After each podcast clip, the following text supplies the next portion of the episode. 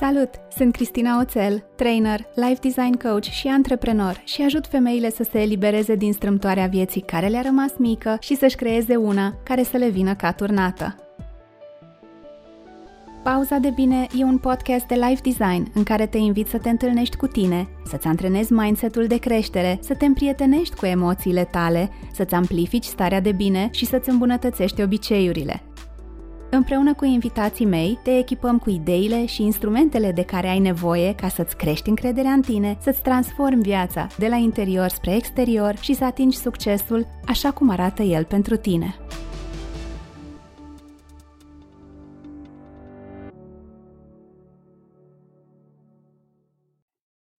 Salut!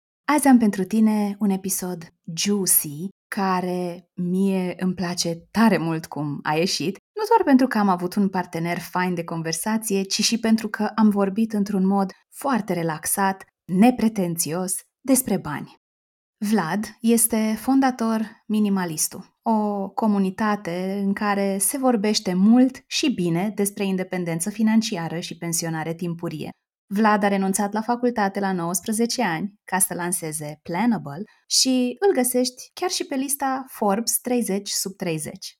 Obiectivul lui principal este să se pensioneze la 30 de ani, are 27 acum, asta doar așa ca să ai un punct de referință, și își documentează super transparent și autentic progresul către acest obiectiv pe Instagram.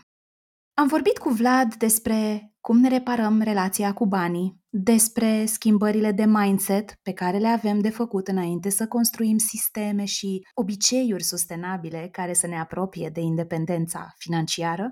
Am vorbit despre ce înseamnă să fii independent financiar și ce criterii ai putea să ai în vedere ca să poți să-ți dai seama cât de aproape sau de departe ești de acest obiectiv. N-am ratat nici ocazia de a vorbi despre blocaje psihologice și emoționale pe care le avem în relația cu banii sau despre modalități accesibile de a-ți crește veniturile. Te las pe tine să descoperi comorile ascunse în acest episod de azi. Enjoy! Salut, Vlad, și bine ai venit în pauza de bine! Bună, Cristina, și îți mulțumesc foarte mult pentru invitație! Care e povestea ta cu banii când a început cumva călătoria asta conștientă, când ți-ai dat seama că e ceva acolo în, în povestea asta cu banii care ar putea să fie zona ta de expertiză și dacă ți amintești momente formatoare în relația ta cu banii? Cred că erau câteva momente formatoare. Dacă mă gândesc la modul în care educația mea financiară a fost creată sau a fost pusă la punct, mi-apar câteva momente în cap. Cred că primul este faptul că eu, în general, din copilărie mă țin minte ca un copil foarte frugal. Eu n-am cerut de la părinți lucruri, jucării, chestii. M-am simțit un pic intimidat de faptul că eu trebuie să rog părinții mei să cheltuie pe lucruri pe mine și nu rezonam cu comportamentul altor copii care erau gen dem, dem, dem, dem, dem, care se urcă pe gât, știi, și hai, dem, dem, acum, vreau, chiar acum. Eu eram gen, da, ar fi drăguț dacă ați cumpăra asta, nu știu, ceva de genul dat. Asta mi-amintesc și părinții mereu mi-au confirmat că eram și eu foarte modest așa din copilărie. Dar asta, cred că undeva deep down, pentru mine asta era o necesitate mare că eu vreau să câștig banii mei de sine stătător, astfel încât eu să nu trebuiască să cer bani de la părinți, dar să pot să fac achizițiile astea de sine stătător. Și așa am ajuns la primele mele joburi, eu am avut primele mele trei joburi le numesc ca primele trei pentru că niciuna din ele n-a fost unul full, dar ele am trecut prin diferite perioade cu ele. Prima era, am făcut niște chestionare de cercetări de marketing la o companie de consultanță din Chișinău, în care făceam niște chestionare cu echivalentul a 10 euro per chestionar, dar erau niște chestionare mult mai din asta, mai, mai profunde, mai serioase, de studiu economic în Republica Moldova. După asta, unchiul meu avea un mic magazin de uși în care am fost un fel de consultant, dar mai degrabă, practic, el plecase în vacanță pe o lună sau două, pentru că, adică plecase în vacanță și după aia era gen foarte fericit cu mine că eu eram acolo și după asta aș făcea foarte multe treburi în timpul zilei și eu stăteam în magazin, practic lăsam ușa deschisă ca să pot să intri oamenii, să răspund la câteva întrebări. Contracte sau chestii din astea nu facem, dar doar răspundeam la câteva întrebări ca să pot să-i ajut. Și îmi dădea, mă plătea pe zi, lucruri care au fost foarte fain, că eu aveam 100 de lei în Republica Moldova, astăzi asta este echivalentul la vreo 30 de roni pe zi, la fel erau bani foarte, foarte mari pentru mine pe atunci. Uh, și a treilea job care era, era chiar primul meu job oficial, înscris, cu carte de muncă, cu contract, cu tot așa mai departe. Era Uh, eram consultant și manager de proiect în cadrul Centrul Tânărului Jurnalist. Era un ONG în Republica Moldova, unde noi făceam un studiu, uh, era un grant de la ambasada SUA în Republica Moldova și noi făceam un studiu peste ziarele și revistele și radiourile din școlile din Republica Moldova. Era un proiect foarte fain, cu primul meu salariu am cumpărat bilete în Paris la un prieten de meu. Am Bun. vrut foarte, foarte mult să călătoresc. Cred că de atunci rezonam foarte mult cu valoarea asta de a călători și de a explora lumea și am vrut foarte mult să cheltui primii mei bani pe ceva valoros. Simțeam că primul meu salariu nu pot să-mi permit să cheltui și să pierd primul meu salariu pe nimicuri, pe prostii care, care ar fi uh-huh. pierdut a doua zi. Am vrut numai decât să fac ceva valoros și până acum îmi țin minte cum eu în salariu din aprilie am cumpărat biletele dus și în salariul din mai am cumpărat biletele de retur. Care Ce fain! Știu 100 de procente că ar fi ieșit mult mai scump, știu 100 de procente că, că a fost o idee foarte proastă să fac chestia asta, dar țin minte, chiar și acum mi-a apărut recent o postare despre experiența și călătoria aia. Pusesem o postare pe Facebook gen nu știu cum ajung înapoi din Paris, dar știu exact că eu ajung pe 23 iunie în Paris. Și de acolo am avut un prieten, am stat la el acasă, a fost foarte fan, una din cele mai frumoase experiențe. Mie mi se pare foarte fain, pentru că altfel aveai și opțiunea să stai să aștepți până ai banii și de dus și de întors. Cine știe ce s-ar mai fi întâmplat? Așa le-ai luat pe etape. Exact. Și chiar și până ziua de astăzi fac la fel cu călătoriile mele. Eu cumpăr biletele de avion pentru că observ în special o tendință la foarte mulți tineri și prietenii mei care gen vreau să călătoresc, vreau să plec undeva, dar nu fac nimic. Și pentru mine chestia asta de eu mă uit pe bilete, gen eu două zile în urmă am cumpărat bilete în Dubai, da, bilete în Dubai erau gen la idee, i-am scris, i-am dat un text soției mele gen nu vrei în Dubai? Și ea spune da, peste 20 minute biletele erau cumpărate. Adică pur și simplu doar m-am reorganizat rapid să găsesc o perioadă bună. Anume în ideea că vreau să blochez direct în calendar, știu că mi-am, uh-huh. mi-am uitat ideea asta și pot să, pot să plec mai departe. Un alt moment formator pentru mine, pentru bani, a fost faptul că am devenit cofondator la Planable în 2016, unde deja acolo am început să câștig banii mei lună de lună în calitate de cofondator. Și acesta era un moment foarte formator pentru că eu la 19 ani m-am mutat din Republica Moldova, m-am mutat de la părinții mei de acasă, am lăsat facultatea la 19 ani ca să mă mut într-un cămin studențesc la Cluj ca să dezvolt o afacere cu zero promisiuni, cu, zero șan- cu foarte puține șanse de succes statistic vorbind, împreună cu doi prieteni ai mei și până în ziua de astăzi sunt și cofondator, noi suntem o companie cu 36 de oameni, am reușit să construim foarte multe, dar acolo, la nivel de bani, am început să-mi câștig primul meu salariu, lucru care a fost probabil unul din cele mai bune care puteau să mi se întâmple pentru că am început să câștig banii aia și după asta veniturile au început să crească, astfel încât, de exemplu, în 2017 m-am mutat în Londra, tot la fel împreună cu Planable și am început acolo să câștig niște bănuți mult mai serioși, deja aproximativ vreo 600 sau 700 de pounduri. Și atunci când am început să fac deja economii consistent lună de lună, pentru că în Cluj nu prea aveam bani ca spate să-mi rămână. Încercam uh-huh. să îmi rămâneau câțiva, nu știu, 10 de lei, dar nimic substanțial și de obicei erau cheltuiți pe un drum până pe autobuzul Cluj-Chișinău pentru că vreau să mai vin și la părinți și acasă. Dar în Londra am început să-mi, să-mi economisesc banii pentru că am început practic să-mi rămână. În Londra încercam obsesiv să economisesc cât de mult pot din banii mei. Mm-hmm. Mâncam piept de pui de dimineață până seara, adică gen era în ideea full savings mode, am avut nevoie numai decât am vrut undeva deep down să pot spun banii ăștia deoparte. Și atunci, fiind în Londra, fiind fără prieteni, fiind într-un oraș complet nou, fiind lucrat de luni până sâmbătă, de la 9 până la 9, am ajuns în ideea că, ok, duminică am două opțiuni ce pot să fac. Eu fie pot să explorez Londra, pentru că are muzee gratuite și un oraș foarte mare, activități poți face câte vrei, sau dacă plouă afară sau dacă timpul e urât, eu stau acasă. Aici am două opțiuni, fie mă uit la filme și seriale, fie citesc cărți. Am avut noroc părinții mei mi-au oferit un cadou pe care mă doreau foarte mult, era un Kindle și eu cred că pentru copii în general în ziua de astăzi un Kindle este unul din cele mai bune cadouri pe care tu poți să le dai. Și pe atunci mi-am descărcat și mi-am cumpărat zeci, zeci de cărți pe business, pe marketing, care tot s-au mm-hmm. adunat de-a lungul timpului și fix atunci am dat întâmplător peste câteva cărți de educație și independență financiară. Nu știu, am dat de Tony Robbins, am dat de Peter Thiel cu Zero to One, la fel pe antreprenoriat, am dat de Kiyosaki cu Tata bogat, Tata sărac, am dat de Cel mai bogat om în Babilon, la fel o carte pe care incredibil de tare o recomand la toți care ne ascultă. Da, da. Mi se pare că e o carte e super simplu, foarte scurt, gen, nu știu, eu arăt pe ecran. la un Da, moment și dat. sub formă de poveste. până la Da, urmă. da, și sub formă de poveste, dar niște principii din astea care, băi, ele sunt super valabile 2000 de ani în urmă și sunt valabile până în ziua de astăzi uh, și sunt foarte interesante. Mai apoi, în 2018, am nimerit pe, cred că, peste o carte care pe mine personal m-a schimbat cel mai mult. I Will Teach You to Be Rich, de Ramit Sete. O găsiți Mhm. și în uh, română și în engleză la librăriile din România.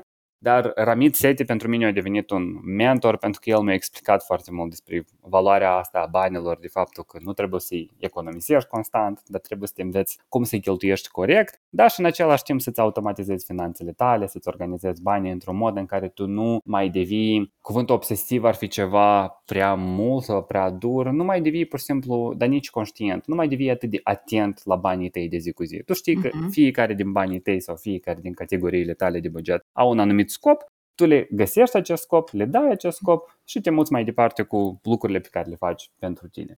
Și de la Ramit Sete, de acolo am început. Soția Mhm. mea, cred că până acum ține minte asta. Eu, la un moment dat, efectiv, citeam obsesiv zile întregi despre finanțe personale, toate blogurile care le găseam, YouTube-ul nostru pe televizor rula doar canale de educație financiară. La un moment dat soția mea nu mai, vrea, nu mai vrea să vorbească cu mine, era gen, eu eram gen, Hani, dar tu ai știut că? Și era gen, Vlad, oprește-te, nu vreau să te aud. Și eram gen, ok, let's switch, let's switch the subject și atunci am înțeles că ok, eu, eu mai iau o pauză, dar uh, pentru mine era un subiect care eram atât de pasionat Mhm. să-l înveț și că am avut nevoie să, practic, să iau absolut tot ce aveam în mine.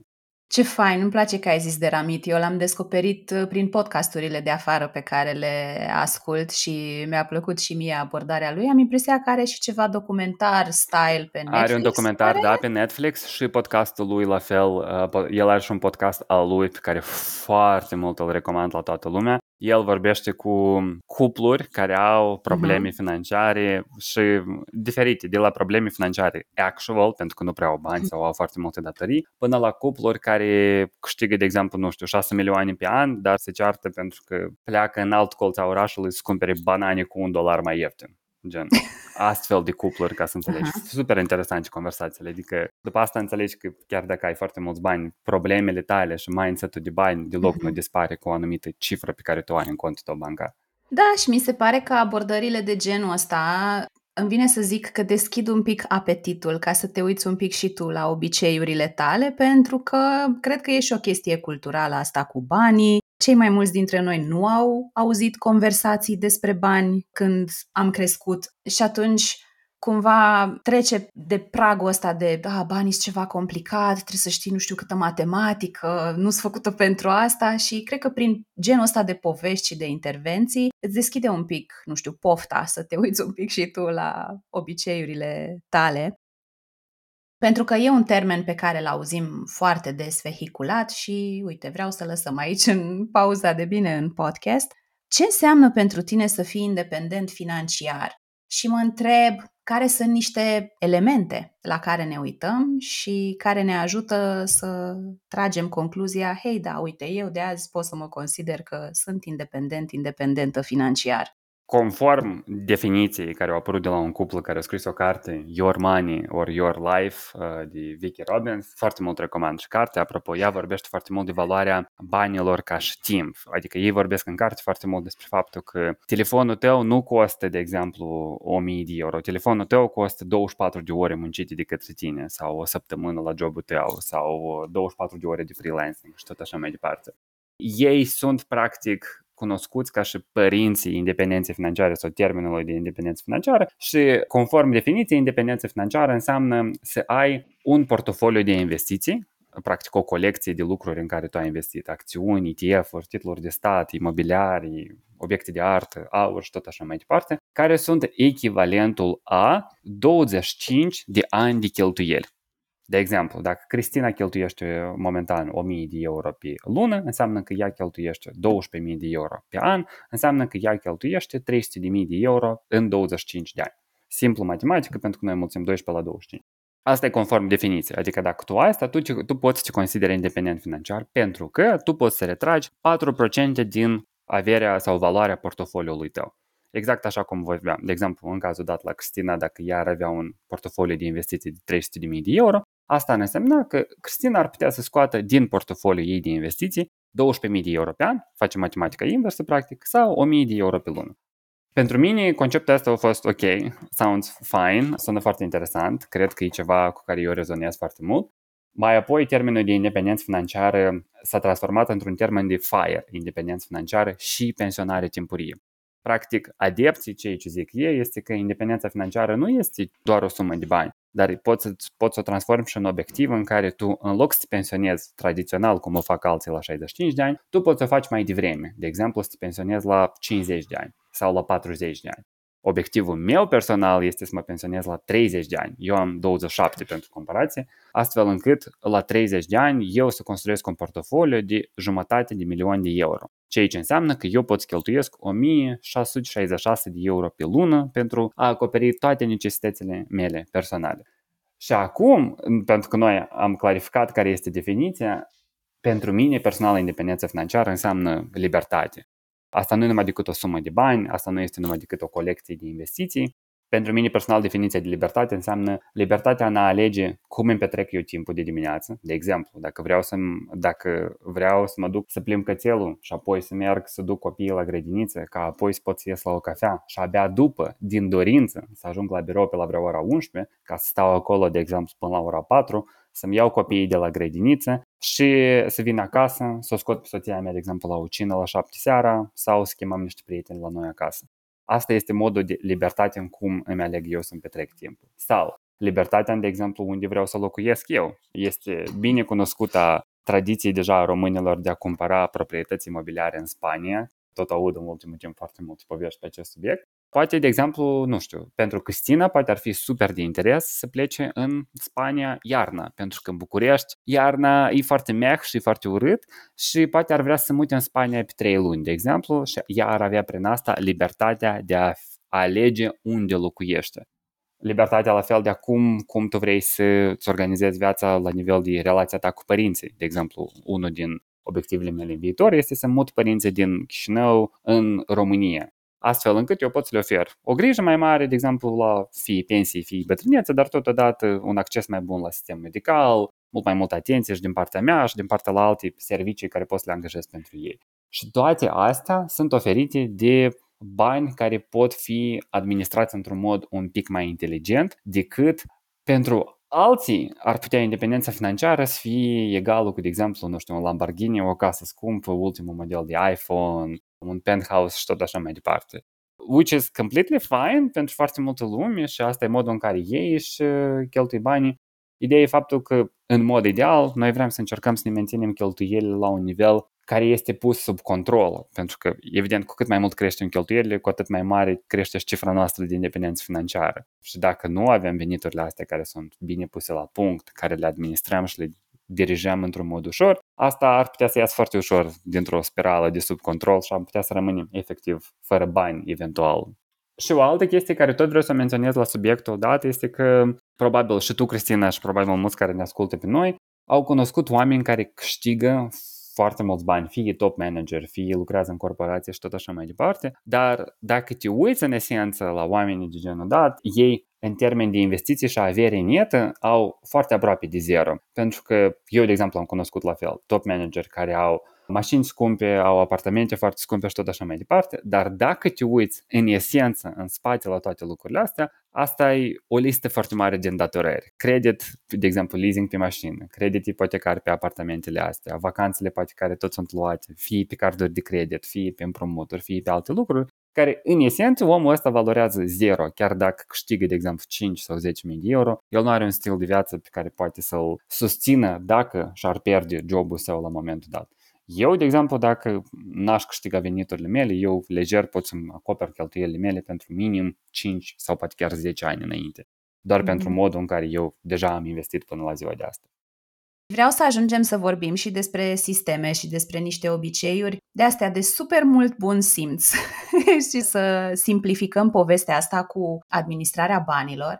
Dar înainte să construim conversația asta, aș vrea să ne uităm un pic la fundație, pentru că am menționat un pic și copilăria uh-huh. și Sunt curioasă ce crezi tu despre care e locul, îmi vine să zic, de unde începem repararea relației cu banii. Cum ne dăm seama că avem o problemă? Pentru că, uite, în cazul meu, eu am trăit foarte mulți ani foarte liniștită că, deși am multe alte lucruri de vindecat, de reparat, de îmbunătățit, partea asta cu banii nu mi-a intrat neapărat pe radar. Și era cu mai mulți ani și eram la o conversație de coaching cu un domn și eu plecasem de acasă cu această promisiune pe care mi-am făcut-o, că gata, de acum încolo, după vreo un an jumate, doi în care nu mi-am crescut prețurile, eu acestui om o să-i spun că vreau 200 de lei pe ora noastră de coaching. Și la sfârșitul ședinței mă întreabă respectivul domn și cât îți plătesc pentru ședința de coaching? Minte 200? Pe gură iese 180. Mm. Și în momentul în care a ieșit pe gură, eu deja zâmbeam că m-aș întreba de ce zâmbesc. A, nimic, mi-am adus aminte de ceva. Dar ăla a fost momentul în care eu am început să-mi pun întrebări legate de partea asta de, de bani și mi-am făcut intrarea în lumea asta. Mai am foarte multe de învățat, n-am nicio pretenție și sunt un work in progress, dar ce m-a ajutat pe mine, apropo de cărți, au fost să încep cu cărți mai, îmi vine să zic mai light, mai ușoare din sfera asta poate un pic spirituală, pentru că pe mine m-a atras Happy Money al lui Ken Honda și mi-a plăcut da. foarte mm-hmm. mult cum povestește el așa, păi mulțumește-le și când faci plăți, mulțumește-le, că dacă nu-i aveai, era nasol.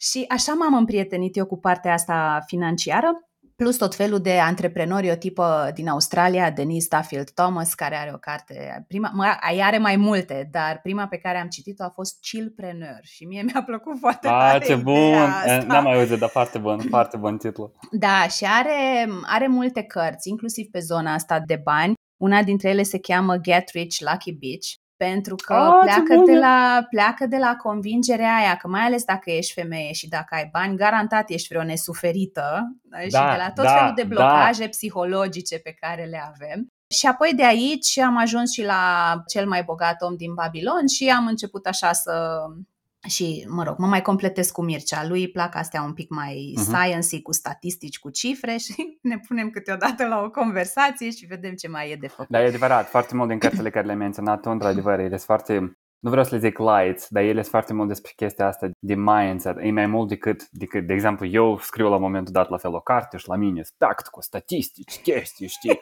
speranța de viață în România, speranța de viață în Europa, multe chestii, dar într-adevăr cărțile tale lucrează foarte mult pe partea asta de mindset, lucru care, din punctul meu de vedere, e un început extraordinar de bun pentru foarte multă lume.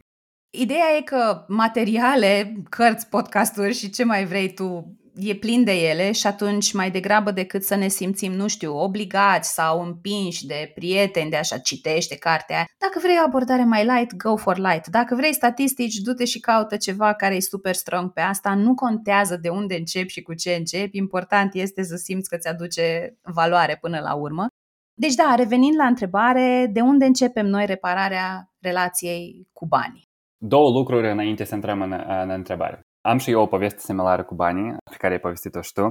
Mi-a plăcut foarte mult o poveste de la o prietenă de-a mea, fotografă. E o fotografă mega talentată, foarte inteligentă, face asta din creativitate. Înainte de asta lucra în complet altă industrie și a plecat de la un job foarte bine plătit să devină fotografă pentru că știa că acolo there is a calling, uh, efectiv, calling for her, știi?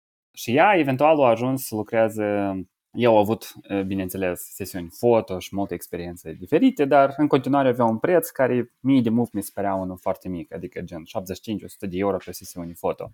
Fie pentru cupluri, inclusiv pentru branduri sau diferite produse, avea niște prețuri mici comparativ cu piața. Și la un moment, și ea și-a învățat lecția că e timpul să-și crească prețurile doar atunci când a avut o oportunitate extraordinară de a lucra cu un brand de fashion foarte bun în care să facă poze pentru website-ul lor nou și pentru o colecție întreagă și evident că ei fiind prieteni și se cunosc foarte bine, iarăși Chișinău nu e un oraș foarte mare, să zic, și ei fiind prieteni și care se cunosc de mai mult timp, ea de la brandul de fashion i-a spus că ok, cât, cât, cât vrei pentru o sesiune foto. Și atunci când prietena mea fotografă i-a spus cifra X, cea de la brand, de la fashion, i-a spus că îmi pare rău, dar eu n-am de gând să lucrez cu cineva care nu-și apreciază munca așa cum mm. o faci tu. anume în ideea că ea își undervaluing, practic, banii și valoarea pe care o face prin prețul pe care îl pune pentru serviciile sale. Și atunci, pentru eu, a fost efectiv, ea ca așa un click. Ce fain. E timpul, e timpul deja. Și pentru ea, asta a fost, eu cred că pentru ea a fost mental o palmă peste față că e timpul de făcut o schimbare pentru chestia asta. Eu, de exemplu, pentru mine, la nivel de coaching pentru, pentru finanțe personale și chestii, eu efectiv, pur și simplu am căutat platou. Adică eu, gen, inițial, prima mea ședință de coaching care am făcut-o vreodată pe finanțe personale a fost de 50 de euro și după asta, cu cât la ziua de astăzi am, cred că vreo 100 de conversații totale pe care le-am făcut. Și eu, efectiv, tot ce făceam eu este, odată la trei luni, încercam să văd care e platou și care e limita de sus pe care eu pot să o ating cu prețul meu pentru ședințele mm-hmm. astea. Am pus la 50, am pus după asta 59, am pus 65, am pus 75, am pus 100, am pus 125, am pus 175, am pus 200, am pus 250 și am văzut că deocamdată încă nici acolo nu se oprește și eu în continuare vreau să văd unde poate o să oprească toată chestia asta pentru că clientela poate să vină de oriunde. Și asta mă duce la a doua parte pe care am vrut să o menționez înainte să intrăm în fundație și întrebare, este că din punctul meu de vedere, noi putem să învățăm 95 de procente despre bani foarte, foarte rapid. Subiectul de finanțe personale și educația financiară are un platou foarte rapid pentru un om de rând. Tu poți să ajungi la lucruri de care ai mai mult decât nevoie într-un mod de, nu știu, câteva săptămâni și câteva luni și câteva cărți și câteva obiceiuri. Restul 5% acolo vorbim de analiză tehnică, de trading, de niște lucruri care foarte sofisticate și foarte complicate, care, din punctul meu de vedere, pentru 99% din oameni sunt complet irrelevante.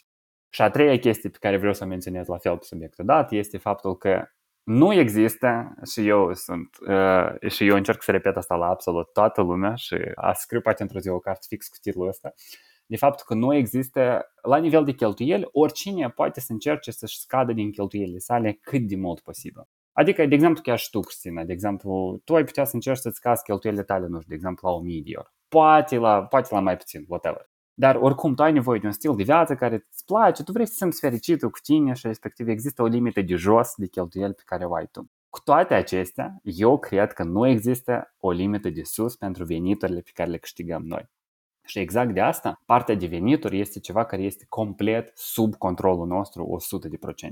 Nu este de cât o să-mi dea Dumnezeu mie uh, și ce salariu o să-mi dea cineva, dar este concret despre cât de mult tu vrei să muncești și să încerci să găsești, și iarăși nu numai decât să muncești efectiv în ore, dar care este sistemul tău pe care tu vrei să-l construiești de a-ți, de a-ți crește banii în sus. Asta fiind spusă, revenind la fundamente, eu foarte mult rezonez cu cărțile pe care le-ai povestit tu. Eu mai am câteva recomandări, chiar acum în timp ce tu povesteai, eu am deschis uh, Readwise, eu folosesc readwise.io ca să pot să văd notițele mele din Kindle într-un loc organizat foarte ușor. Eu am probabil trei cărți pe care aș vrea să le mai adaug la subiectul tău, la ceea ce le povesteai deci, și tu. Tu dai seama ce listă de cărți este din episodul ăsta de podcast. Da, da, da. At least, da eu, eu sper că tu măcar le pui după asta într-o listă. Pentru da, da. Numai decât să le pui. You are a badass at making money de Jen Sincero. Sincero, da. E, e, ele, ele sunt și în română, nu știu exact cum sunt în română, dar știu că Jen Stai Sincero... că ea are o serie întreagă, prima e Da, You're da, a da. Badass și am găsit traducerea la cărturești, Ești Badass. A, da, pentru că a, o altă editură a făcut un alt titlu care mie mi s-a părut un pic... Nu, you are a badass at making money. Ok, deci chiar și cărturești o vinde exact. A, nu, ia uite, ai dreptate, da, gen sinceră, ești un badass și că lasă îndoielile și începe să trăiești cu adevărat. Bun. Gen Sincero are o, car- are o serie de cărți. Mie personal, iarăși, depinde foarte mult ce fel de persoană ești. Mie mi s-a părut fluff, dar eu de acolo am preluat foarte multe exerciții la nivel de mindset și organizare. Pe lângă asta, mie foarte mult personal mi-a plăcut The Simple Path to Wealth de J.L. Collins. J.L. Collins practic spune despre faptul că um, el introduce conceptul de FU money. Practic, dacă tu ai, dacă tu ai de exemplu, un portofoliu de uh, 2 milioane de dolari pe care tu poți să-l construiești, asta înseamnă că tu poți cheltuiești, îmi pare că vreo 40.000 de dolari pe an, sau poate chiar mai mult, nu, 80.000, a, asta înseamnă 80.000 de dolari pe an pe care tu poți să-l găsești și în cazul dat, J.L. Collins numește că asta e FU money pentru că tu poți să spui absolut la toată lumea FU. Vrea cineva ceva de la tine? FU, eu am prea mulți bani. Vrei să mă chem pe mine înapoi la lucru? Bai. Vrei, nu vrei să-mi dai mie zile de vacanță? Ok, bai și eu am plecat. Dar J.L. Collins introduce și intră foarte tare în subiectul ăsta de investiții. Adică el o să fie foarte tactic, foarte tehnic, foarte ceea ce vrei să faci tu. Noi am vorbit de Ramit Seti, numai decât Ramit Seti și încă, încă una care eu sincer, sincer, sunt foarte recunoscător că am dat de ea la un moment dat, este Psychology of Money, de Morgan Housel. Ea este un mix de ceea ce povesteai tu despre Mircea, că lui plac cărțile astea de statistică mai mult. Morgan Housel intră foarte mult în chestia asta de... El, de fapt, nici nu e autor de cărți, el e, el e profesor la facultate, adică el a încercat să scrie o carte doar cu un fel de gândirile lui și poveștile Și a ieșit lui. un manual, nu? Da, și a ieșit un manual pe care l-a vândut.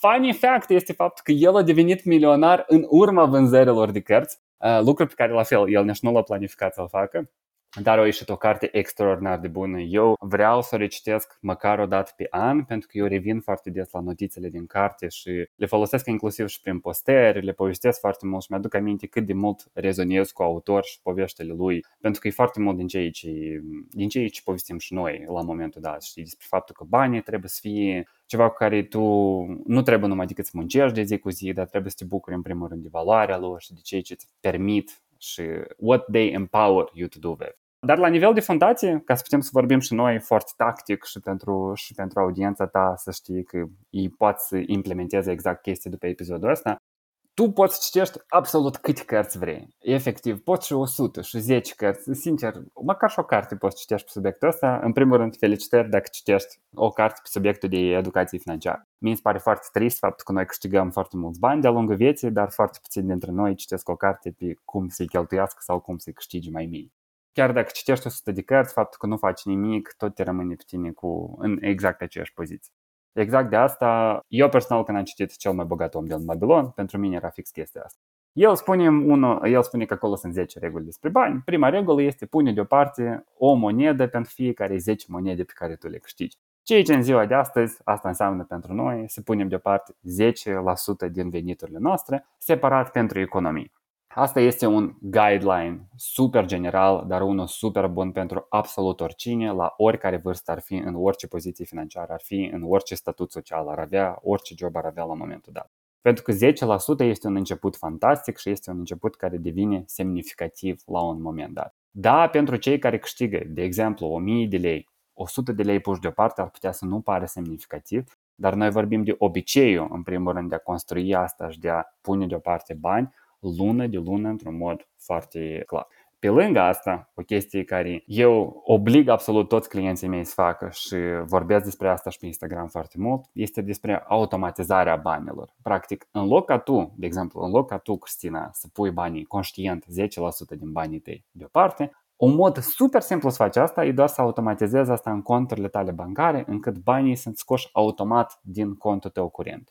Un pic mai tehnic, asta ar însemna că, de exemplu, să zicem că eu câștig 1000 de lei în contul meu curent la ING, Revolut, BRD, oricare bancă folosiți voi, putem să creăm un cont de economii în care creăm o plată recurentă în care, practic, în ziua când tu primești salariu, de exemplu, tu primești salariu pe data de 1, dar în data de 2, automat să faci un transfer din contul de salariu în contul de economii cu echivalentul a 10% din banii pe care tu ai câștigat promit că dacă faci asta pentru prima dată, îți promit că tu nu o să simți o diferență dintre 90% și 100% de bani pe care tu ai câștigat dacă tu i-ai pus deoparte. Pentru că foarte multă lume face greșeala de a pune bani în conturile de economii la final de lună. Înainte Ce să mai pui deoparte?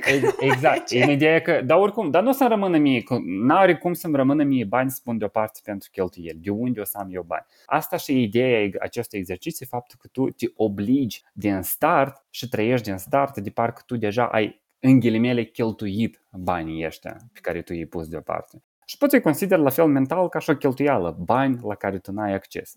Și chiar dacă 10% e prea mult pentru tine, de exemplu, sau pentru oricare, nu e niciodată greșit să începem cu 1% și să creștem mai apoi la 2%, la 3%, la 5%. 10% nu e o cifră magică pe care eu o scot din pot, dar e o cifră, e o cifră care ea devine substanțială la un moment dat. Eu am început la fel cu 5% și eu momentan economisesc aproximativ 60% din veniturile mele în fiecare lună. Și asta nu înseamnă că eu mă limitez, asta înseamnă doar că eu mi-am creat un sistem care face asta într-un mod foarte automat. De exemplu, eu când primesc salariul pe, bani, pe data din 1, la mine din conturi dispar aproape 90% din banii mei pentru că ei sunt automat distribuiți. Ei sunt distribuiți la conturile mele de investiții, în conturile mele de economie, Eu am un cont comun împreună cu soția mea în Revolut, joint, în care noi automat, automat vărsam o sumă de bani și de acolo cheltuim pentru gospodărie, respectiv eu practic aloc banii din, din venitul meu în cheltuielile pentru gospodărie, astfel încât eu rămân acolo cu, 90, cu 10% pe care eu îi cheltuiesc doar pentru ceea ce e important pentru mine și pentru scopurile mele, nu știu, un abonament la sport, poate încă alte chestii.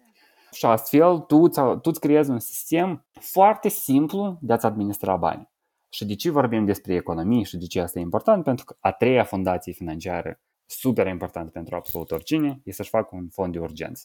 Un fond de urgență nu este nimic mai mult decât o sumă de economie pusă deoparte, dar ideea este faptul că foarte multă lume ar putea să gândească, ok, nu un fond de urgență. Ce înseamnă un fond de urgență pentru Vlad? Pentru mine asta ar putea să fie o cifră, pentru Cristina ar putea să fie altă cifră, pentru alții ar putea să fie o altă cifră. Ideea este faptul că regula generală este că fondul de urgență este echivalentul la cheltuielile tale lunare pe care tu le ai. De exemplu, Cristina cheltuiește 1000 de euro pe lună, înseamnă că pentru ea un fond de urgență ar putea să înceapă de la 1000 de euro pe lună. Asta sunt bani puși deoparte, exact așa cum sună și titlul, pentru urgență. Și subliniez pentru urgență, nu pentru căști noi, nu pentru un telefon nou, nu pentru, nu știu, un abonament pe Netflix, dar pentru urgență.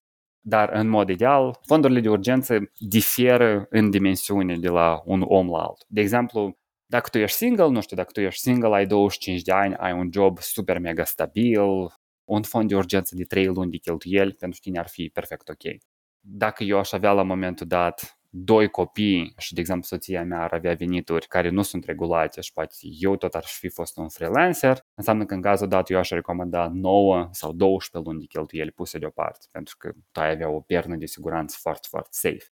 Și banii ăștia, de exemplu, din fondul de urgență, n-au scopul de a fi, de a câștiga bani. Adică nu vă gândiți niciodată la faptul că, hmm, dar unde îi păstrează? Trebuie să-i pun într-o dobândă de 4% versus un depozit de 3%. Nu vă gândiți la asta, ignorați lucrul ăsta. Da, știu că sună contraintuitiv, dar intrați în tehnicalități care, din punctul meu de vedere, nu merită niciodată. Fondul de urgență trebuie să fie o sumă de bani ușor accesibilă pentru scop de urgență. Nu știu, ai nimerit într-un spital, vrei să plătești niște facturi rapid, ai nimerit, trebuie să pleci psihotare pentru că vrei, ai, părinții tăi au nevoie de ajutor, plătești fix din banii ăștia și tot așa mai departe. Și în modul ăsta îți spun dacă de exemplu, cei care ne ascultă implementează astea trei chestii de pus deoparte 10%, automatizat și făcut un fond de urgență, măcar de 3 luni de cheltuie, eu vă promit că voi sunteți mai safe decât 90% din români la nivel financiar și aveți o fundație financiară mai bună decât aproape oricine din prietenii voștri. Pentru că chiar și eu când vorbesc cu foarte multă lume, eu observ că indiferent cât poți vorbești despre bani, foarte multă lume de fapt implementează foarte puține chestii.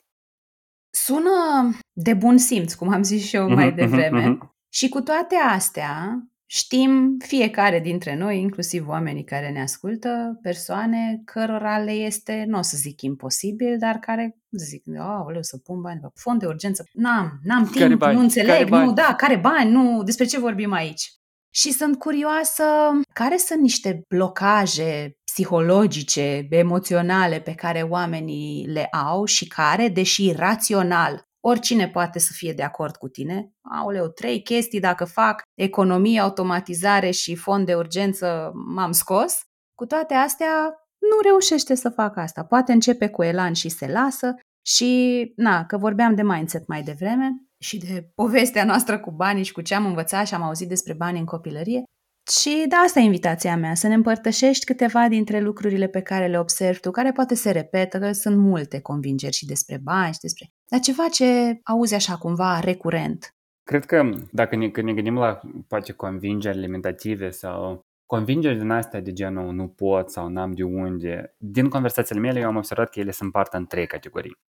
Pentru prima categorie de persoane, crede că banii sunt esența răului. Adică da. banii sunt banii. Povestea clasică este banii sunt de la dracu. Asta este punctul întâi. Uh-huh. Și oamenii care au bani sunt răi? Da, oamenii care au bani Așa, sunt răi. Dacă el, are, dacă el are mulți bani, înseamnă că el i-a furat de undeva. Uh-huh. El n-are cum să câștige bani în mod cinstit okay, atât de da. mulți. El n-are de unde să fie atât de bogat pentru că el cu siguranță o, o făcut alte prostii Practic, da, banii, uh, banii sunt practic esența răului și asta înseamnă că tu prin asta, chiar și Jensen Sero foarte mult vorbea despre asta, tu prin asta efectiv te limitezi și creezi o relație destructivă cu banii de la bun început. Și din punct de vedere de mindset, lucruri pe care noi vrem din start să facem, asta e să încercăm să fim respectuoși și înțeleg. Iarăși, ca într-o, ca într-o relație de prietenie sau relație de dragoste cu partenerul nostru, vrem să fim respectuoși și înțelegători de sentimentele astea și să încercăm să reparăm relația asta prin conversații, prin knowledge, prin citit cărți și uh, lucrat la subiectul ăsta. Subiectul ăsta de bani, de uh, banii sunt ochiul dracului, niciodată nu o să dispare de, decât dacă o să ne uităm la cât mai multe exemple de oameni poate de succes și să înțelegem că, băi, oamenii ăștia chiar au ajuns acolo unde au ajuns prin munca asiduă, că ei nu au furat de nicăieri, ei nu au fost corupții. Eu foarte des pentru exemple astea mă uitam la antreprenori nu numai decât la antreprenori gen Jeff Bezos și Elon Musk, ei tot au păcatele lor cu multe alte probleme în companiile lor, dar mă uitam la mulți oameni de afaceri care și-au vândut, care eu i-am cunoscut de-a lungul la viața mea în calitate de antreprenor, niște oameni cinstiți, companii care le-au construit de-a lungul timpului, au plătit salarii la zeci și sute de familii și știam că sunt oameni care n-au făcut acolo multe chestii și ei pur și simplu au făcut asta pentru că au vrut să aducă un impact în societatea și în viața lor și prin rezultat, pentru că au creat un produs sau serviciu bun și calitativ pentru societate, au ajuns să câștige și ei bani. Și asta este doar un rezultat de muncă. Asta e prima categorie la care eu mă uit și cred că dacă, de exemplu, cineva rezonează cu chestia asta de faptul că banii sunt ochiul dracului, Îndemnul meu foarte mult este să încercați să citiți în primul rând cărțile despre care noi am povestit în, uh, am povestit și în podcast. Din punctul meu de vedere, șansele să rămâneți la exact aceeași părere după tot, toate cărțile astea pe care le-ați citit, asta fie sunteți un tip de persoană care nu vrea să schimbe părerea absolut deloc, fie nu vrea să citească cărțile, pentru că ele, ele sunt niște cărți atât de bine puse la punct, fix pentru ideea asta de a dezbate faptul că banii sunt un, ele, un element despre care noi nu putem să ne limităm în viață. Tu ai nevoie de bani, tu vrei, tu ai nevoie de bani pentru că tu ai nevoie să cheltuiești și tu ai nevoie să-i câștigi. Asta este esența noastră ca și oameni, de asta și trăim într-o societate hmm, cât se poate de civilizată, în care noi avem acces la servicii, bunuri și tot așa mai departe și putem să ne bucurăm chiar și de faptul că tu ai un telefon în care asculti un podcast la momentul dat. Și asta cred că mai poate fi completat, ziceai și tu mai devreme, cu a căuta cumva proactiv exemple care contrazic acea convingere limitativă exact. că oamenii bogați sunt răi și așa mai departe. Și să cauți oameni care fac donații, susțin tot felul de cauze și așa mai departe, ca să ai și alt fel de dovezi, nu numai ce ai auzit în jurul tău în copilărie și așa mai departe, despre exact. vecinul, nu știu care și... Exact, pentru că e normal că, e normal că atunci când avem o comunitate de oameni în care toată lumea spune că banii sunt ochii dracului, e normal și sunt complet conștient că e foarte greu să ieșim din acest tipar și să ne gândim la alte lucruri. Dacă toată lumea ne trage pe noi de urechi și ne spune nouă fix lucrul ăsta și ne urlă în urechi că banii sunt ochii dracului, eventual o să începi să creezi în toate lucrurile astea. Ideea este faptul că oricum tu ai putea, primul pas ar fi să încerci să înțelegi că, ok, dar de ce, în primul rând, dacă tu crezi asta cu adevărat sau tu doar ai fost suflat în ureche despre povestea asta și doi, de ce tu crezi că asta e adevărat sau de ce tu nu crezi că asta este adevărat și de unde ți-o venit să-i convingerile astea. Da, și uh, să devii curios și să-ți pui tot felul de întrebări. Exact, și exact. Așa. A doua deci prima categorie este despre banii sunt răi. Da, da.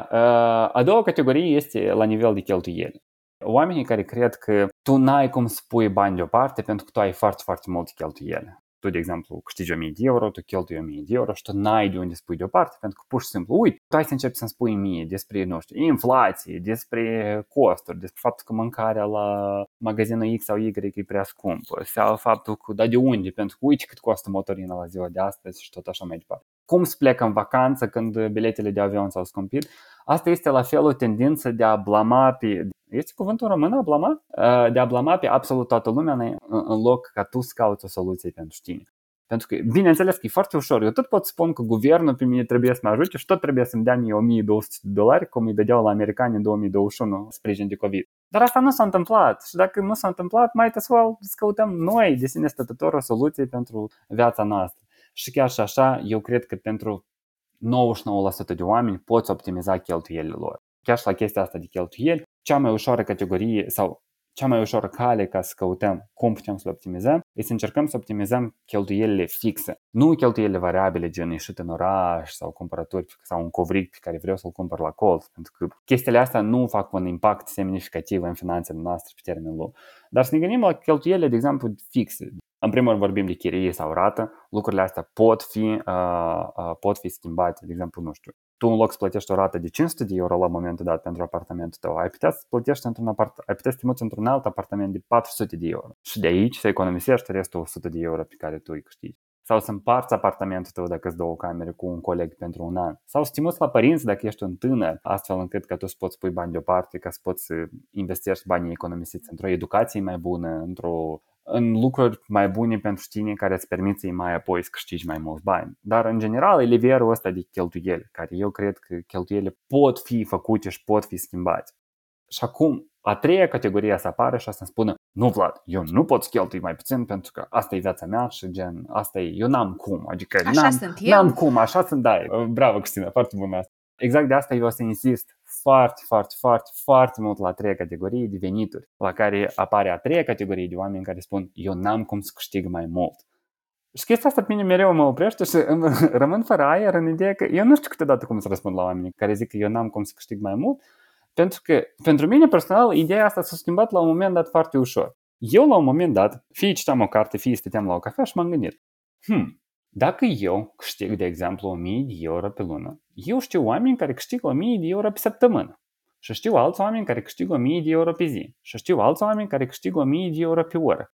Dar eu nu sunt mai prost ca ăștia care câștigă 1000 de euro pe oră. Eu sunt la fel de deștept ca și ei. Eu sunt la fel de... Eu am un stil de viață foarte ok. Eu am o educație destul de ok. Eu am, nu știu, am interes. Eu sunt curios. Eu sunt un om care vrea să învețe tânăr, am 27 de ani, pot să fac foarte multe lucruri. Cum eu nu pot să câștig la fel 1000 de euro pe oră? Și pentru mine asta a devenit un imbold foarte mult de faptul că, ok, eu am mai citit și mai apoi în care eu tot ascult foarte multe podcasturi despre, în general, oameni de afaceri, pentru că există diferite căi în care noi putem să câștigăm mai mulți bani, dar în general eu cred că fiecare noi ar trebui foarte mult să lucreze la capitolul ăsta de câștigat venituri, pentru că Independența financiară reală se atinge doar prin venituri mai mari pe care tu le câștigi și le economisești. E foarte greu să devii independent financiar cu 1000 de euro pe lună. Și nu spun să câștigăm 100 de mii de euro pe lună, pentru că asta e, asta e un prag foarte, foarte, foarte greu de atins, dar vorbesc de lucruri care pot fi făcute prin câțiva levieri. De exemplu, dacă tu ești angajat la momentul dat, cea mai ușoară cale ar fi să-ți crești venitul în compania în care deja tu ești. Asta e o companie care te știe, asta e o companie cu care tu ai relație, asta e o companie în care tu poți face un impact în munca ta de zi cu zi în următoarele 3, 6, 12 luni și să arăți faptul că tu ești un angajat mai bun, printr-un plan bine pus la punct, printr-o idee de faptul că, băi, managerul meu, iată, eu vreau să creez, de exemplu, venitul meu cu 10 sau 15 sau 25%. Și să-l întrebați cum fac asta? Uh, adică ce, ce ar trebui de la mine ca să poți câștig promovarea asta sau să poți câștiga alte lucruri?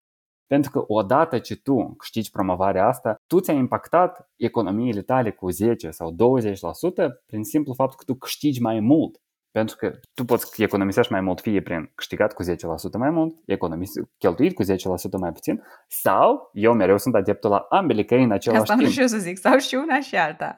Pentru că exact așa cum povesteam, tu poți cheltuiești, tu la un moment dat oricum o să ajungi la o limită de jos de cheltuieli, la care nu, tu nu mai ai ce optimiza aici. Dar la venituri mereu o să fie loc de crescut, mereu o să fie loc de optimizat. Eu mi-am crescut veniturile mele din 2019 încoace, minim cu 30% pe an, anume în ideea că mi-am pus scopuri, am căutat idei, am căutat cum să fac asta, am căutat ce pot să fac, am căutat care e direcția corectă, cum pot să-mi dezvolt abilitățile mele, care sunt produse sau servicii mai potrivite pentru audiența mea pe care pot să le ofer, cum pot să ofer mai multă valoare la comunitatea mea, astfel încât ei sunt gata să plătească pentru asta bani, dar și totodată toată lumea e fericită și toată lumea și eu contribuie la comunitate, eu pot să donez pentru cauzele caritabile, eu îmi plătesc impozitul meu cinstit și tot așa mai departe. Dar revenind la venituri, noi povesteam despre faptul că prima chestie este în calitate de angajat, ca tu să continui să faci ce faci. Pe de altă parte, poate, de exemplu, dacă tu nu ești foarte happy la jobul tău curent, din o serie de motive, ai putea mereu să explorezi ideea asta de un side hustle. De exemplu, pentru mine, ceea ce am făcut, ceea ce fac eu la minimalistul, a început ca un site hustle micuț. Adică a început doar ca o pagină de Instagram în care eu am vrut să-mi povestesc experiența mea personală și sincer n-am avut așteptări să fac cursuri, să fac mentorat, să fac, să scriu cărți, să apar în podcasturi sincer vă zic, eu, intenția mea era doar să fac un blog în care să-mi povestesc despre experiența mea, despre ce fac eu cu banii. Pentru că m-am gândit că am câțiva prieteni care tot le-ar fi util și eu că m-am cam săturat să le repet aceleași lucruri și am zis că poate și pentru alții ar Uite fi link-ul! Da, da, ceva de genul, hai să trimit, deschide postarea aia. Uh, pentru că eventual în șase luni contul meu de Insta a crescut la 10.000 de urmăritori și am înțeles că ok, aparent la tare, tare multă lume subiectul ăsta de finanțe personale este interesant. Plus, eu mereu am fost pasionat de educație, de educație și eu am descoperit că educația financiară era ceea cu ce eu rezonez foarte mult, cea cu care simt că oricine poate să aibă un impact critic în viața sa și poate fi un fel de turning point dacă tu înveți despre educație financiară, dar totodată eu simt că eu prin asta pot să ofer înapoi comunității mele și oamenilor care m-au ajutat de-a lungul timpului, eu pot să ofer ajutor la Absolut. alți oameni. Și a treia, iarăși, side hustle-urile astea ar putea să fie diferite. Tu ai putea să te gândești, nu știu, cea mai simplă idee, pentru că mă uit la cățelul meu pe dreapta acum, ar fi să plimbi căței de la vecinii tăi. Adică eu, eu citeam despre în Statele Unite, este o tipă care în New York câștigă 8.000 de dolari pe lună din plimbat căței. Dar ea plimbă gen uneori câte 8 sau 11 căței în același timp. Eu am plimbat în weekend Și doi. eu aș vrea să spun acum, prin prisma experienței noastre cu un singur câine, că efortul este unul considerabil, adică, știi, uneori minimalizăm. Da. Come on, plimbă căței. Du-te tu și plimbă 8 căței în mai multe ture într-o zi și vezi dacă ți se mai pare că... Eu am plimbat în weekend 2. Am plimbat pe a mea și încă la niște prieteni cu care, uh, cu un cățel cu care am stat. Eu eram gen, eu cu una nu mă descurc. Voi cum ați crezut că eu două, cu doi pot să mă descurc? Asta e și mai, asta e, asta e like, nu dublu mai greu, asta e de 5 ori mai greu mm-hmm. pentru mine personal. Dar iarăși, depinde foarte mult. Eu, a, la fel, am niște prieteni care cunosc o tipă care plimbă trei căței în Cismigiu și ei știu 100% că ei face asta pentru bani pentru că sunt niște căței, se vede că sunt bătrâni, probabil sunt de la careva bătrâni care nu prea mai pot numai decât să iasă afară regulat de 3 ori pe zi, de exemplu. Și iarăși, cel mai probabil nu cere de la bătrânii aia câte 200 de lei pe oră. Adică vorbim poate inclusiv, nu știu, 20-30 de lei. Dar mm-hmm. la fel, sunt bani extra pe care tu poți să-i pui în economii da. și poți face mai apoi ceva cu ei.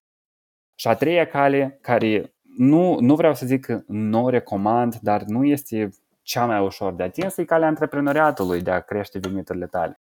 Eu am început în calitate de antreprenor la vârsta de 19 ani și pot să vă zic că e o cale extraordinar de frumoasă dacă rezultă să fie în succes. Ceea ce eu pot să consider că ceea ce am reușit noi să construim la Planable este deocamdată un succes. Dar 9, 9 din 10 companii eșuează în primii 4 ani și încă 9 din 10 companii eșuează în următorii 4 ani majoritatea companiilor de fapt nu fac profit, dar de fapt doar acoperă cheltuielile uh, esențiale și a angajaților și poate proprietarul mai rămâne cu ceva profit pe lângă.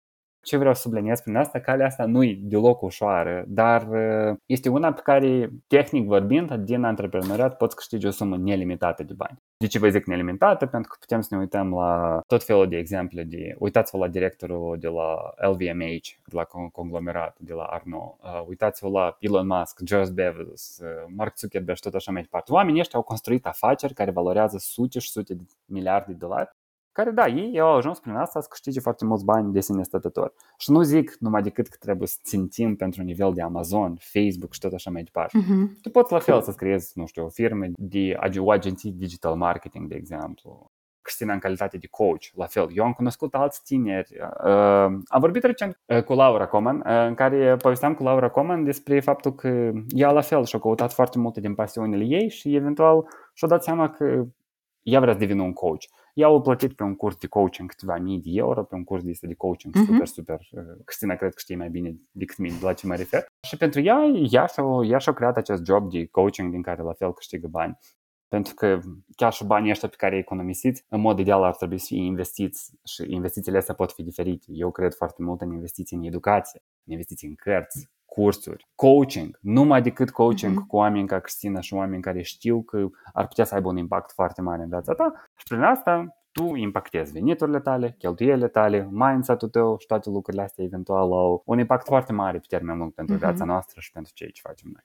Și e super valoros că spui despre mindset pentru că în timp ce te ascultam, mi-aduceam aminte de exemple de conversații de coaching pe care le-am avut din categoria da, tu zici, ești angajat, du-te și negociază o mărire de, nu știu, 10%. Și atunci intervine vocea din capul tău care zice fie că dar cum să fac așa ceva, că aici sunt niște reguli și cum să mergi așa că vrei tu să ceri mărire. Nu o să-mi dea. Uh, sau, da, sau am mai auzit și varianta de managerul meu trebuie să știe cât merit și când el o să considere că eu merit o mărire, o să-mi o dea nu te ajută neapărat mindset-ul ăsta. Poate că sunt și companii în care degeaba mergi să ceri, dar atâta timp cât nu încerci, nici nu prea ai cum să, cum să primești. Și o altă poveste paralelă foarte rapid la subiectul ăsta. Eu am cunoscut oameni care într-o companie au câștigat 1000 de euro și în altă companie câștigau 2000 de euro pentru exact aceleași atribuții. Adică oricând este o cale să, mă, să, schimb, să schimb compania din care da, tu ești. absolut. Apoi ziceai de side hustle și am vorbit despre plimbatul de câini pe care noi îl privim printr-o lentilă, dar pentru foarte mulți oameni un side hustle de genul ăsta și putem să luăm și alte exemple, să fie, da, da, cum să mă duc eu să fac așa ceva, că e eu am făcut facultate, eu, știi? Ideea asta de intervine ego-ul. Și ziceai de antreprenori și mie mi se pare că antreprenoriatul e una dintre cele mai intense călătorii de dezvoltare personală. Adică eu mai intens, n-am lucrat cu mine mai intens decât în anii ăștia de când sunt pe cont propriu și se fac șase la începutul anului viitor. Vreau să te întreb, uite, apropo de antreprenori și ziceai și că asculți multe podcasturi și știi poveștile multor antreprenori de diferite niveluri și din diferite walks of life, ca să zic așa. Pentru cineva care vrea să înceapă un business propriu, top of your mind, care sunt două, trei sfaturi financiare pe care îi le-ai da? În primul rând, să nu se oprească la ideea că trebuie să deschid firmă și cum deschid o firmă. Mie, mie îmi pare asta cea mai mare tâmpenie pe care o aud eu de la tineri sau de la oameni care spun că E, dar cum se deschide o firmă? Păi după asta trebuie să plătesc taxe, trebuie să angajez un contabil, trebuie să găsesc cum trebuie să plătesc sediu social să deschizi o companie ce costă 1000 de lei. Îți zic eu pentru că eu am apelat și am dat uh, contactul la mai multă lume cu concret o firmă care deschide compania pentru tine. Eu în viața mea n-am fost la UNRC. În viața mea Nici n-am eu. fost niciodată la UNRC și în viața mea am fost la ANAF de două ori. Ar fi fain să nu ne oprim la ideea faptul că trebuie să deschid compania pentru că mai aud și la povestea asta gen Păi da, să închizi o companie e foarte greu după asta. Și am gen, de ce te-ai pornit tu? Într-o călătorie de antreprenoriat ca să câștigi mai mulți bani, ca după asta să te oprești în călătoria asta și să-mi spui e greu să închizi o companie. Nu Gen... este foarte ușor să o închizi de altfel, mai ales dacă n-ai datorii. Crede-mă, dacă n-ai, crede-mă, dacă n-ai bani, dacă n-ai ce să faci, dacă nu faci nimic bun, o închizi eventual. Dar de ce Da, dar nu e mindset-ul, nu e mentalitatea din exact. care să construiești și, ceva. pe de altă parte, și a doua chestie este, eu când mă gândesc la construit o companie, eu foarte mult îndemn absolut toată lumea să nu înceapă o companie în primul rând din ideea faptul că mm, dar ce ar fi util pentru societate sau ce ar trebui cuiva sau să gândească la faptul că am nevoie de o idee. Eu foarte mult vorbesc deseori cu antreprenorii despre început companii cu o problemă concretă în capul lor. Când vorbim de problemă, putem să ne gândim la diferite lucruri. De exemplu, noi la Planable, problema pe care o rezolvăm noi este faptul că agențiile de digital marketing la momentul dat lucrează în Excel și în uh, Word-uri pentru crearea conținutului de marketing sau de social media care e un proces care de obicei documentele astea se trimit pe e-mail, e un proces foarte necolaborativ, foarte greu, foarte asidu și noi am creat o platformă digitală în care tot procesul ăsta se construiește de la creare de conținut de idei până la colaborare, proces de aprobare și mai apoi publishing în social media. Evident că la noi e un proces tehnologic foarte mare, dar asta n-ar însemna că tu numai decât trebuie să creezi o platformă IT, o tehnologie. Adică tu poți să te gândești chiar și de la o idee foarte simplă despre faptul că mi-a plăcut apropo ideea asta, e foarte populară în Statele Unite la momentul dat. Cristina, tu știi ce înseamnă un power washer? Sunt chestii de astea care uh, uh, împing un jet de apă subțire foarte puternic.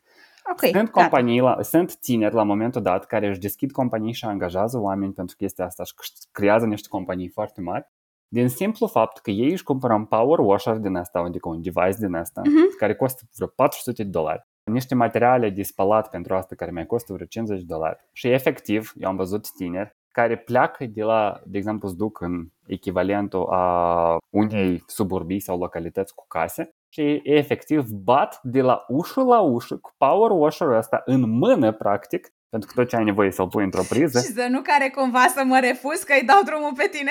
Da, da, da. Dar practic în ideea de genul, uh, let, me, let me clean your driveway. Practic, hai să-ți spălți uh-huh. curtea, în special pentru ăștia care chiar curtea aia nu a fost spălată uh-huh. de 11 milioane de ani, tu chiar poți vezi un rezultat foarte mare. Și pentru asta, de exemplu, să-ți plătească, nu știu, 250 de lei. Tu costul la power washer-ul ăsta, probabil într-o săptămână îl scoți. Da.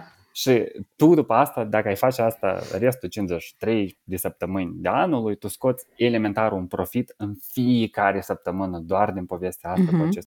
Și asta e un simplu exemplu, faptul că știi că la oameni e mult, în Moldova este cuvântul ăsta, nu știu dacă în România este, în Moldova este cuvântul ăsta, rapăn, gen foarte multă murdărie, gen într-o curte și tu știi că un power washer din asta ar putea să soluționeze uh-huh. povestea asta și ar putea să facă. Și tu știi că problema este faptul că oamenii au o curte murdară, soluția este faptul că tu poți să le cureți printr-un mod sau altul. Uh-huh. Am văzut oameni care au deschis firme inclusiv în curățenia, curățenia spațiilor, aici la curățenia spațiilor. În general, lately tot mai des văd tineri care angajează pe cineva de curățenia fie casei și aici la fel, tu, nu numai decât tu trebuie să faci curățenia casei, tu la fel poți construiești o echipă de oameni care ar putea să te ajute în curățenia unei, unei case, de mhm. exemplu, în fiecare săptămână. O serie de apartamente, birouri și clădiri de birouri la care la fel să fac property management pentru chestiile astea. Și tot felul de diferite idei care iarăși okay. nimeni, nimeni nu te roagă să începi cu o idee de cum să construiesc o companie echivalentă la Facebook. Că Facebook nu s-a pornit în ideea uh-huh. de mhm. hai să construiesc o companie de câteva miliarde. Okay. Ideea... Plecăm de la o problemă pe care vrem achievable, și care putem eu, să o rezolvăm. care eu, tu, oricine, oricine poate să o soluționeze și să o rezolve concret cu mâinile sale proprii. Eu, uh-huh. de mhm. exemplu, iarăși, da, dau și un exemplu de mine. Eu la Minimalist, de exemplu, doar am făcut un curs de investiții. Problema, și eu m-am uitat la, m-am uitat foarte mult, eu când am creat cursul, eu am lucrat la el vreo 9 luni, pentru că am vrut numai decât să știu sigur că rezolvă o problemă foarte, foarte puternică. Problema era faptul că chiar și cu cursul, eu putem să creez un curs foarte tehnic, foarte complicat, foarte avansat și tot ce vrei. Cursul pentru mine, problema pe care am vrut să o rezolv uh, din curs era faptul că dacă eu vorbesc cu cineva care nu știe absolut nimic despre finanțe personale, eu vreau să ofer transformarea, faptul că la final de curs această persoană este un investitor sau investitoare. Și eu uh, chestia asta am atins-o prin curs și știu că eu am 500 de studenți care au terminat cursul și ei știu sigur că asta cum fac. Uh-huh. Eu am pornit mai întâi la o problemă, am construit mai apoi soluția că asta este un curs, asta nu este un coaching, asta nu este one-to-one și mai apoi am pornit cu un cuprins, cum ar trebui să arăți cursul ăsta și l-am făcut. Da, evident că asta e foarte multă muncă și de marketing da. și de promovare și de alt, dar eu am pornit de la concret ideea de care este problema finală cea mai mare, cea mai arzătoare, cea mai pentru care oamenii sunt gata să-mi plătească bani pentru bună sau serviciul meu. Mm-hmm. Ai mai adăugat și altceva? Vreau să-mi încep un business. Prima recomandare e să plec de la o problemă concretă pe care vreau să o rezolv și am eu după aia încredere că o să crească cum o să crească și nici nu bănuiesc unde poate să ajungă în timp. Cred că următoarea recomandare ar fi să nu ne focusăm pe am nevoie de o investiție sau am nevoie de bani pentru firma mea. Sunt foarte multe companii digitale care pot fi create în ziua de astăzi cu zero costuri, efectiv fără un bănuț implicat în companie. Poți începi să câștigi bani de acolo și după asta să te duci într-o direcție care ți se pare mai mare, mai profitabilă, mai interesantă. Tot așa cum povesteam, chiar și cu exemplu de power washer, știi? Nimeni nu te roagă să iei ultimul model de power washer care costă 15.000 de dolari, care este super mega complex și mai că nu spală podeaua pentru tine de sine stătător. Nu, poți iei unul manual, poate nu cel mai bun, unul mediu care știi că o să-ți funcționeze măcar 3-6 luni, îl cumperi pe el cu, nu știu, 400 de da. dolari și după asta avansezi și reinvestești banii tăi într-un produs mai bun, în marketing, în promovare, da. în alte chestii de genul dat. Pentru că chiar și marketingul ăsta, tu poți să bagi o mie de dolari, de exemplu, în Google sau în Facebook, dar nimeni, eventual ar, nimeni ar, ar putea să nu-ți plătească pentru asta dacă tu n-ai creat un produs sau un serviciu de care oamenii cu adevărat au nevoie, meaning cu adevărat au această problemă pe care tu o încerci să o rezolvi. Cum am zis înainte să începem înregistrarea, e cel mai probabil că noi o să continuăm conversația asta într-un viitor mai mult sau mai puțin apropiat, pentru că mi se pare exact așa cum e și conținutul tău, că din spațiu ăsta relaxat și cumva asta e și filozofia din spatele pauza de bine, pe de o parte să te invite să petreci timp cu tine, să-ți pui întrebări și să ai tot felul de ahauri, dar apoi și partea asta de învățare într-un mediu relaxat, absorbind informația dintr-o conversație ca între prieteni, fără artificii, fără să sune a manual, Simt că ai pus foarte multă valoare în conversația noastră și până în punctul ăsta și mai simt și că e un moment oportun în care noi să încercăm cumva să facem așa full circle conversația de azi. Dacă ne uităm un pic așa, mai din avion sau din balonul cu aer cald, cum îmi place mie să zic, frumoasă. La niște, noi le numim adevăruri evergreen. Sunt sfaturile alea, exact ca cartea cu Babilonul, uh-huh, acum 2000 uh-huh, de ani uh-huh, și peste uh-huh. 2000 de ani. Sfaturi care stau în picioare și azi și o să stea în picioare și peste 11 ani, despre finanțe personale, despre bani, despre relația cu banii. Ia orice framework simți că ți se potrivește mai bine și hai să lăsăm aici trei semințe, să plantăm trei semințe pentru cine ne ascultă. Prima, numai decât 100%, never stop learning din uh, direcția asta de vă rog să continuați oricând să învățați. Eu vă zic, eu, eu care fac finanțe personale în digital deja de 3 ani, eu citesc și urmăresc mai multe podcasturi și mai multe documentare și citesc mai multe cărți decât citeam 3 ani în urmă. Că eu simt că chiar și eu nu pot să mă opresc niciodată să învăț. Urmăresc de la oameni mult mai bogați ca mine, mult mai inteligenți ca mine, pe lângă asta, fix așa cum și povesteam anterior cu Cristina, economiile sunt unul din pilonii prosperității pentru absolut oricine. Economiile nouă ne oferă o siguranță și o relaxare mentală pentru noi. Tu poți câștigi câți bani ai nevoie, dar și câți bani vrei tu, dar dacă n-ai niște economii, dacă sursa asta de venit dispare uh-huh. peste noapte, eu vă promit că o să vă simțiți foarte mizerabil. Și cu niște economii nimeni nu s-ar simți, pentru că ai un spațiu mult mai mare de gândire, un spațiu mult mai mare de relaxare uh-huh. și mhm. poți stai așa la o, pauză de bine uh, cu un ceai uh, și să te gândești la ceea ce se întâmplă. Respectiv, foarte mult vă, uh, vă îndemn să încerc, dacă deja nu economisiți, să încercați să economisiți minim 10% din banii voștri și să faceți într-un mod automatizat. Dacă deja economisiți, încercați să vedeți care este limita asta când puteți să economisiți mai mult. Pentru că mai multe economii înseamnă mai aproape spre independența financiară și independența financiară care se întâmplă pur și simplu mai rapid, matematic vorbind. Și asta e o chestie care voi ați puteți să o atingeți mult mai rapid și independența financiară, măi, cu cât de multă lume am vorbit, independența financiară oferă atât de multe lucruri frumoase în viață. Gândiți-vă că a treia chestie pe care de fapt și vreau să menționez, foarte mult vă recomand să țintiți spre independență financiară, nu spre Adică spre bogăție, nu spre bani sau nu spre lucruri din astea foarte sclipicioase și mașini lustruite și tot așa mai departe. Pentru că independența financiară, pentru fiecare asta poate să aibă diverse obiective și diverse lucruri, dar eu vă garantez că independența financiară o să vă facă mai fericiți. Pentru că independența financiară înseamnă că voi puteți petreceți mai mult timp cu copiii voștri, de exemplu. Voi puteți plecați de la jobul curent, că de la care sunteți nefericiți, de exemplu. Voi puteți vă luați un job part-time în loc să de exemplu, nu știu, puteți să luați un job part-time, să lucrați într-o galerie de artă sau într-un coffee shop, mm. pentru că pe voi vă face asta mai fericit decât să lucrezi, nu știu, de la 9 la 9. Contabil într-o corporație de la 9 la 9, de exemplu. Independența financiară înseamnă mai mult timp cu familia și respectiv poți călătorești mai mult și poți să vezi, mm-hmm. pentru că mi-a plăcut foarte mult, povesteam și cu un prieten zilele astea că unicii oameni care o să țină minte, tu ai stat la birou până la 9, sunt copiii tăi. Respectiv, independența financiară ar putea să anuleze foarte multe din lucrurile astea și ar putea să creeze o viață financiară mai bună. Și continuați să învățați cum să faceți această independență financiară cât mai rapid. Eu, de exemplu, inițial când am pornit spre calea asta de independență financiară, inițial am pornit în ideea de, băi, vreau să fiu, vreau să am o pensie bună. Cum construiesc o pensie bună peste 38 de ani? Și după asta m-am gândit, băi, de ce eu să mă aștept până la pensie? Nu înțeleg. Hai, de eu, hai, eu vreau să fiu independent financiar și să mă pensionez timpuriu la 50 de ani. Și după asta, când tot citeam mai mult și mai mult despre mm-hmm. subiectul ăsta Da, de ce la 50? Da, de ce la 50? Da, hai la 40. Și după asta la 35, la mine chiar și pe website, studiu foarte des și cei care urmă, mă urmăresc de mult timp au observat evoluția asta, cum eu am tot povestit asta. Și eu după asta am schimbat de la 40 la 35 și acum am schimbat la 30. 30 e foarte hardcore, nimeni nu are nevoie de, de efortul pe care îl fac eu la momentul dat la 30. E un efort foarte mare care pentru multă lume ar putea să fie, să nu merite și ar putea să creadă de ce să economisești 60-70% din veniturile tale la o vârstă mm-hmm. atât de devreme. Eu, pentru mine asta e un milestone. Eu vreau să ajung acolo și după asta, și după asta să știu că eu pot să-mi permit mai multe lucruri la nivel de mindset și pot mai relaxat să nu mai alerg după această direcție. Și pur și simplu faptul că mi se pare fun să reușesc să fac asta la 30 de ani.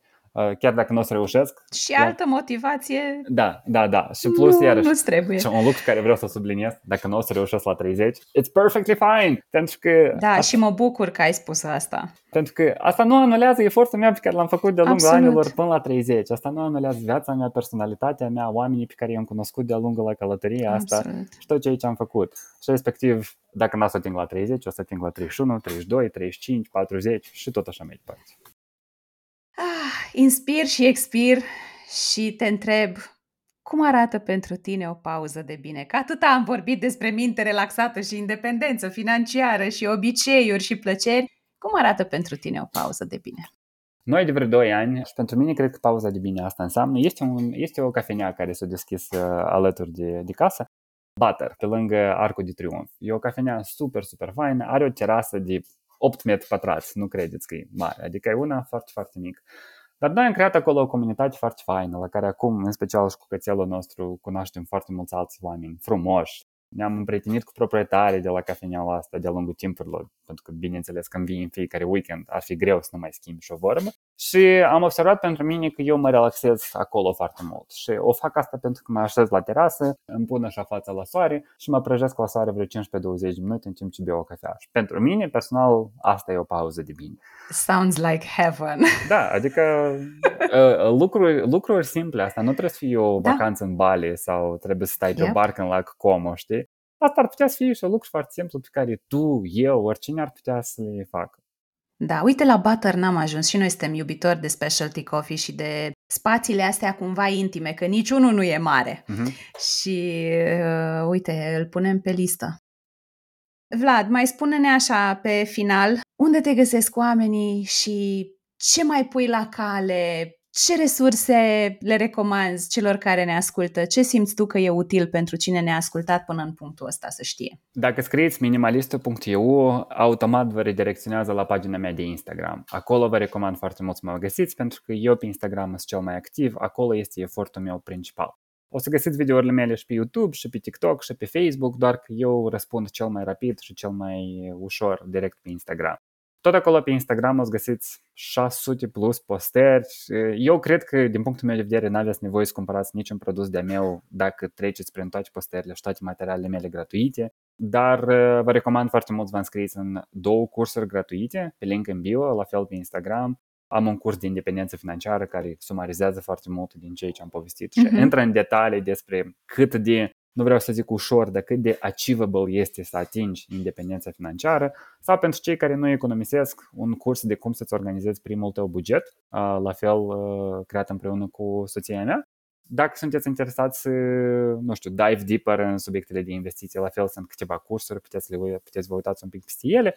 Și ce mai pun la cale este la momentul dat scriu o carte. Sper foarte mult să ne auzim data viitoare deja la lansarea cărții cu această ocazie pentru că scriu o carte care foarte mult îmi aduce aminte de conversația asta. Sincer, am trecut exact prin aceste conversații și prin aceste subiecte și în carte, care intrăm foarte Abia mult. Aștept. Intrăm foarte mult, eu în primul capitol e pus doar despre mindset, cu foarte multe exerciții, foarte multe lucruri, foarte multe idei, sumarizare de la foarte mulți autori la care, pe care i-am urmărit și la care am lucrat, care cred eu că o să fie o resursă de învățare foarte, foarte bună pentru cei din România sau pentru vorbitorii de română și da, dacă apar întrebări, oricând ne auzim pe Instagram, eu uh, răspund eu, nu, nu este un bot în spate la, la contul ăla de Instagram, cu mare drag vă, vă aștept acolo. Super! Lăsăm link către tot ce trebuie în descrierea episodului. Vlad, îți mulțumesc. Îi mulțumesc și Emei că a stat cu minte, că n-a lătrat, exact. că n-a... Eu, eu a dormit așa de A dormit bine, a fost da, pauza da. ei de bine. Da, da, da, da. Uh, îți mulțumesc pentru tot ce ne-ai oferit în episodul ăsta. Dincolo de asta, eu îți mulțumesc pentru conexiunea mișto pe care am avut-o și pentru conversația asta relaxată. I had și so mai... much fun. Îți doresc mult succes, abia aștept să te descos, să văd cum a fost pentru tine să scrii o carte și ce ai descoperit despre tine în procesul ăsta. Da, păstrăm asta pentru viitorul apropiat, am încredere că nu va fi așa de departe. Îți mulțumesc și îți doresc să îți atingi obiectivul de pensionare la 30 de ani și să ne faci și pe noi, să ne faci și nouă poftă. Să mă rog, eu am depășit că am ajuns la 40, dar să ne, să ne inspiri în continuare. Îți mulțumesc tare, tare mult. I had so much fun, exact așa cum tu și-ai spus și ne-ai îndemnat să to have fun la început de înainte să apăsăm pe butonul record. Mulțumesc! Mersi și eu! Mai întâi, vreau să te întreb câte pagini de notițe ți-ai luat din pauza noastră de bine de azi. Iar apoi, pentru că e fain să-ți iei multe idei, dar și mai important e să acționezi, vreau să știu care e o acțiune, oricât de mică, pe care o faci azi cu ceea ce ai aflat de aici, din episod, ca să creezi o schimbare reală în viața ta.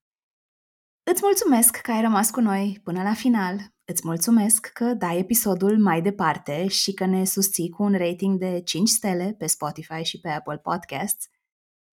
Până la următoarea noastră pauză de bine, ține minte că și tu îți poți construi o viață pe care să o iubești și o relație sănătoasă cu banii te va ajuta să faci asta.